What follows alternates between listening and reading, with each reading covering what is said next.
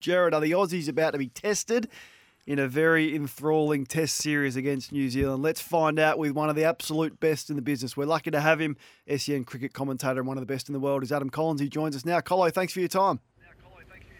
An absolute pleasure. Very kind, Kane. And yeah, great to be back in New Zealand for Test cricket. The first time that Australia have played here for eight years, would you believe? England have been back for, for three Test tours here uh, since the last time Australia were here eight years ago. It's remarkable. Is it making much of a splash on the pages and is it dominating any news media headlines over there?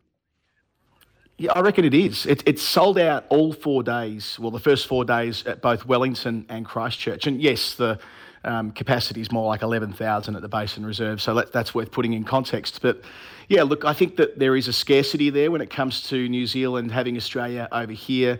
They've had their hors d'oeuvre, if you like, with the three T20 internationals, one in Hamilton, a couple in Auckland, and now Wellington, which is kind of the home of cricket in New Zealand, gets their go. Uh, and what sort of wicket are we going to be on, Colo? Uh, we, we're used to people doctoring wickets right around the nation, uh, sorry, right around the world. Do uh, New Zealand partake in uh, the, the the dark science? It'll look like it. If you look at photographs of the pitch today, you will think they are rolling out um, the classic green mamba designed to um, skittle Australia within a session, but yep. it's very deceptive over here. Um, green pitches, yeah, they, they might well, they will um, give something to the fast bowlers early on. That, that's not in question. But in terms of being, like, say, as it was at the Gabba a couple of years ago, a two day test match, that's not the lived experience here in Wellington or indeed at Christchurch where we are next week. It looks green, but it plays flat after the first couple of right. hours. So um, we've seen big scores here. Last year was when um, where New Zealand followed on and won the Test match against England by one run after making 500 plus in the third innings of the Test match. So, um, look, that was a thrilling finish. We should be so lucky to get a Test that goes down to the wire like that one. But um, yeah, don't be deceived when you see photos on social media today and tomorrow because it will look green on morning one, but that doesn't mean chaos either. Are they any good, New Zealand? It's a good question. Uh, look, they're top of the World Test Championship at the moment, but that's a small sample size. They've played four matches in this uh, in this cycle, a couple against Bangladesh. They won one and lost one over there before Christmas, and they beat a well, I was going to say second string South African team. Was it a mm. third or fourth string yep. South African team two 0 So I'm not sure whether that's a credible form line. Uh, what they do have is loads of experience. They've got guys who have played a lot of cricket against Australia, and that can break either way. There's the there's the mental scarring of not having enjoyed success against Australia in Test cricket, although they've, they've done pretty well in the white ball stuff over the years. Um, but yeah, the, the, no one's doubting the ability for someone like Kane Williamson, who's rattled off six Test hundreds in his last five matches, by the way, um, to uh, make big runs in this series. No one questions the ability for Tim Southee to be a complete handful with the new ball. I was in the nets before watching Big Will O'Rourke, their new fast bowler. He is nasty. He is quick and he gets it right up you. So um, that'll be a point of difference. They don't have Trent Boult, so they do need a point of difference, and it might well come in the form of Will O'Rourke, who took nine for 93 match figures on debut against South Africa a, couple of weeks ago. The bad news is I don't think Devon Conway is going to be fit to play. He wasn't at Basin Reserve today. He picked up a thumb injury, wicket keeping in the T20 internationals. But the good news for them is that the quad strain that Rachin Ravindra had, and he was a revelation in the World Cup last year and made a double hundred against the Saffers a couple of weeks ago, he will be fit to play. So a few moving parts. Neil Wagner's retired today. He was picked in the squad, oh, right. told he wasn't going to be in the team, and he's immediately retired from Test cricket. So that was unexpected. Mm. Um, but that reflects, I think, that they want to have this big fella O'Rourke in the side for the first Test match. First Test between Australia and New Zealand gets underway on Thursday. Adam Collins is with us. Will we go in selected as expected? No surprises. Yeah, boring, boring Australia, right? When it comes to selection these days, I mean, now we've resolved this um, opening batter debate that dragged out across the summer, and Steven Smith got that position. Uh, now, this, I think, is the side they're going to want to play not only in these two test matches, but ideally in all five test matches against India next year. You look at the depth chart, you know, blokes like Michael Neser and Scott Boland walking mm. around at training today, they would be such a handful in New Zealand conditions, which are more like English conditions, I suppose. But um, Stark, Hazlewood, and Cummins, the captain, all pick themselves, as does Nathan Lyon. And they really want Cameron Green in the side, which is why they've, they've gone into this whole recalibration midsummer and Green batting four. Mitch Marsh um, doing splendidly at number six, and Steven Smith having carried his bat the last time he played Test cricket at the Gabba, albeit in a losing cause a couple of months ago, well, not even that, a few weeks ago. So, um, yeah, it'll be Australia as names, and they were all training fit and firing today. Where are the pressure points for us? I mean, Smith is probably okay after he finished pretty well in Australia, um, but Cameron Green is always the one that I look to. Big series for him, Collar, with bat and ball. Yeah, I, I, agree. I think that it is green. Uh, look, number fours are meant to be intimidating. They're meant to be um, the, the, batter that walks out and the opposing side know, look, here's the match winner. Green isn't that yet. This is an investment in the future. His whole career has been an investment in the future to this point, to an extent. I mean, I'm not saying he doesn't deserve to be there, but there has been an emphasis on getting as many test matches into his body as possible, both with um, making runs and taking wickets, knowing that that'll pay off. That investment should pay off, all things being equal, for a decade or longer. So he's, he's getting that number four spot a tiny bit ahead of time, probably. I'm not doubting his ability, but just that um, in a perfect world, he probably would have sat at six for a couple of more years if Mitch Marsh didn't um, command that spot in the lineup. So you would say Green is the pressure point if they can get a couple of early wickets.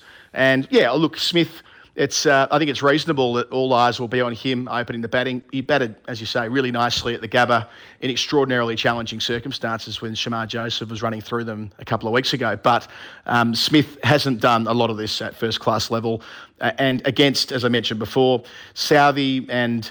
Um, probably Will O'Rourke, I'd say, taking uh, the new ball and the depth that New Zealand enjoy with the ball. Um, that that'll be of interest throughout the course of the series, I'm sure, especially if New Zealand I wouldn't want to see them win the toss and bowl, to be honest, Kane. I think that's a sign mm-hmm. of weakness. But if Australia win the toss and bat, um, it might end up being a good toss to lose for New Zealand, if that makes sense. Because Labuschagne's the other one, Colo. That's the one.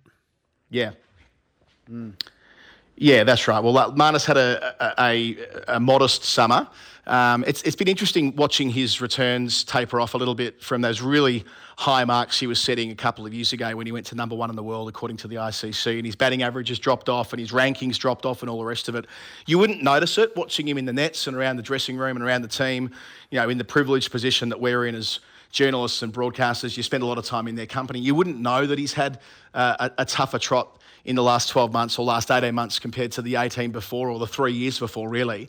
Um, so there's no question of his spot in the side. It's more that um, having enjoyed quite a bit of luck earlier in his career, um, he would love a bit of that right now. Uh, and look, against New Zealand, he, he did make a double ton the last time these teams met back at Sydney. It feels an eternity ago before the pandemic. It was the last Test match Australia played before that long layoff during COVID in 2020. So he has enjoyed success against these bowlers, and that'll be something you can draw upon, as can Usman Khawaja, who made the most exquisite 140 at this ground eight years ago. I remember those cover drives um, throughout the course of a couple of days when I don't think I've ever seen bat any better than that. So um, talked to us this morning, and he was in, in good spirits as well, remembering uh, an, an important moment in his career because that, that century was his first away from home. I know we lost to West Indies in the final test here, but goodness gracious me, we have done an enormous effort or performance, I think, given uh, the stresses that this team has been under for a good 10 to 12 months now. I mean, it's it's going to be a big break after this, and they deserve a big break given that they've uh, had such a a crowded international series. In fact, I think they've stood up remarkably well given the the heights they scaled uh, to not plummet mentally uh, just through, I guess, overuse of uh, the juices. Yeah, it, look, you go through the last uh, 15, 16 months. Home summer, followed by trip to India, yeah. followed by World Test Championship final, followed by five Ashes Test matches in England. Most of them played the World Cup into another home summer and a couple of weeks off back to New Zealand. You're right, it's been helter skelter. Mm. And no one's feeling sorry for them, by the way. I mean, it's their job and they do it really well. But um, it, it, does uh, focus the attention a little bit on where we started our conversation around the World Test Championship. They're actually in third spot right now. Um, so India leapfrogged them yesterday. New Zealand are in top spot. So if they can win 2 0 here, if they, if they do really well and sweep the series, uh, that'll mean they're back in the top two before that long break number of them will go off and play white ball cricket. Some of them will play county cricket and, keep the, the juices flowing that way. But some of them will just take some time off, and that's great, as they should. Uh, and they'll regroup for five test matches against India. And that will probably make or break whether they make the top two for the next World Test Championship yep. final, which is scheduled for Lords in the middle of next year. So, yeah, it's been a long run, but they're desperate to stick the landing here, win these two test matches, and put themselves in a great spot to make the final again. It's a big ask, Kane. I mean, we've been brought up on, I guess, season on, season off, and uh, it's a it's a good four months off mm. from the not from training, but from uh, I guess the the mental stresses of competing. It's the same in the tennis world. They've got a pretty full calendar. In the cricket world, it's a bit unbalanced to mine, but uh, I think they've done it particularly well. Yeah, no doubt about that. Hey, Cole, I can ask you about the, the series between India and England because England have been found out, much to the delight of many uh, in, in this country. But what does it say about the two nations and the strength of it? Because it's been a pretty poor performance from the Poms. well, it depends how you interpret it. No one wins in India, and they've given it the closest shake that anyone has for 12 years, right? So, um, in context, uh, they won't be gutted about the way they've gone. They'll be gutted that they've missed the moments in tests three and four. Mm. So, at Rajkot, when they resumed at two for 200 on day three, albeit a fair way behind the game because India posted 450 in the first innings and they capitulated on that third day in stunning circumstances, and that was well documented. This week it was a little bit different on the third day. It was Ashwin at the peak of his powers. Who uh, this was no, I mean to use the vernacular, this was no Bazball batting, so to speak. This was them holding on for dear life. And Ashwin and Kuldeep Yadav, who I'm thrilled for, the left arm wrist spinner. Until this series, he'd only played seven Test matches, and only once had he played two in a row because they always went back to Ashwin and Jadeja. Well, given an opportunity throughout the course of a series, he's bowled as well as he ever has. So um, England being bowled out for 145 on day three this time, I think was mostly due to India in conditions that turn, and it wasn't. It wasn't like the pitch at Indore last year where it was a total lottery. It wasn't like that at all, but it was turning, and that's fine. Um, in England, up against that, like most teams, just didn't have what it took to hang on and there were some notable examples of that. Probably most of all, Jonny Bairstow, who, you know, I think Jonny cops a bit of a rough whack sometimes uh, in lots of different ways. Of course, he was involved in that famous stumping at Lords last year and probably didn't help himself there with the way he responded to that. But um, taken as a whole, he's played a lot of international cricket. He plays his 100th Test match next week, but his dismissal uh, in the second innings, last uh, first ball after tea, kind of summed up where England gave themselves looks and chances, but they couldn't grasp the most important opportunities, and that's why they're they're three one down in the series. Mm. So you say India are unbeatable. Um, that's at home. I mean, we, we're going to forecast to our summer here coming yep. up. Feels like a, a, long time away, but uh, I'm looking at their batting lineup going. They just pull batters from anywhere. Colo, they they have star batsmen everywhere. Like, how frightened should we be of this side? Because I don't reckon we're completely at the top of our game. This is the magic of the IPL, Kane, right? Like they, they, they get these players who want to be superstars, right? And, and they take them and they turn them into test cricketers. Uh, they purpose them the way they need them to be. So Jaiswal's the, the example of this, yeah. right? He's a kid. Um, he's come from nowhere and he's rattled off two double hundreds in Test cricket already. He's an absolute gun, right? And you know the maturity of someone like Shubman Gill. There's always one player in that Indian batting lineup who's under the pump, and it's been Shubman Gill, rightly or wrongly. I mean, his returns haven't been disastrous, but um, online, the pressure from Indian fans, the expectations they're expected to set are so very high. They're astronomical. And if you're the guy in the gun, that can be pressure that's too much for some. Shreyas Iyer, who lost his spot in the side's an example of that. But it was Shubman Gill there when it mattered most yesterday. They lost those two wickets in two balls after lunch. And you're thinking, well, 50 odd to get on a pitch that's turning square.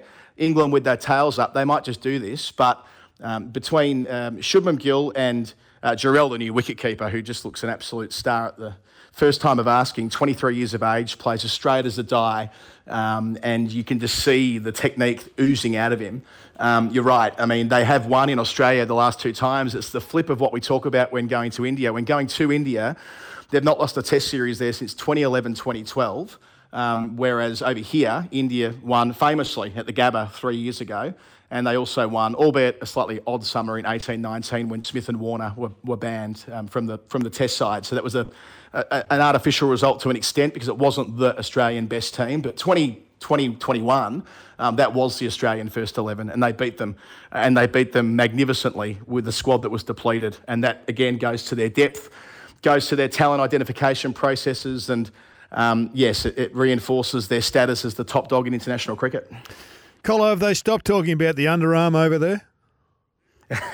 it comes up all the time Does in the it? weirdest places. I was talking to talking to someone today who mentioned it in, in passing. And yeah, it's one of those things that no matter how many times Greg Chappell has to account for what happened that Yep. famous uh, day in 1981, uh, it'll, it'll always come up in probably the same way that we'll. We'll keep hearing about sandpaper until we're until we're old men, uh, because that's the sort of thing that uh, when it happens, uh, it, it, it hangs around forever. So um, I guess that's just uh, the price to be paid uh, for the decision that was made by the captain on that day at the MCG. 43 years ago, Kane. Yeah. Still going up. What a sports story that is. Uh, just a footy one before we go, uh, Colo. Andrew Pridham has said today that he reckons the Swans have got more supporters than Collingwood. What do we think about that? More supporters than Collingwood. Yeah. Uh, well, that's, a, that's a bold comment. Um, okay. Well, I suppose gone are the days of flying in in the pink helicopter from a Sydney perspective.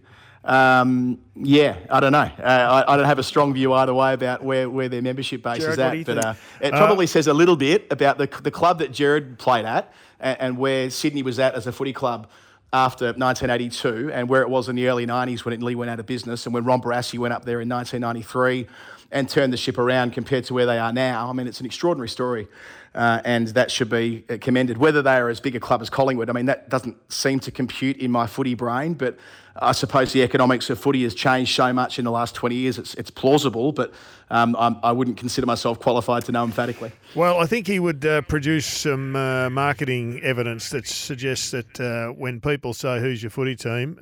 more people would say Sydney because half of Sydney barrack for Sydney. And it's a big state. And uh, there's there's been a number of um, research studies done on that. That from a branding perspective, it comes to mind uh, more so for more people than the Pies.